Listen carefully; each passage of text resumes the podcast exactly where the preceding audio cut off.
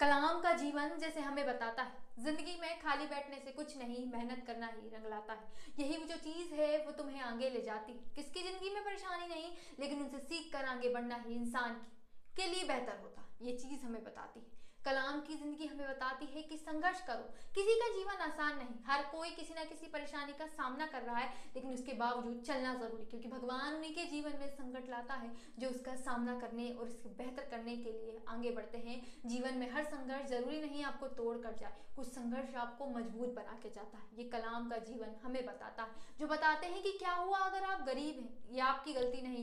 आप अपने सपनों को अमीर रखिए। आप खुद को अमीर बनाइए। अपने सपनों की बदौलत कुछ बेहतर करिए। मालूम है आसान नहीं है, जीवन की राह में आगे बढ़ते जाना। लगातार मेहनत करना और असफलता ही असफलता का सामना करना। लेकिन कलाम हमें बताते हैं कि जीवन का मतलब थक कर, हार कर बैठ जाना नहीं। सफलता को पाने के लिए लगातार कोशिश करना और आगे बढ़ना है।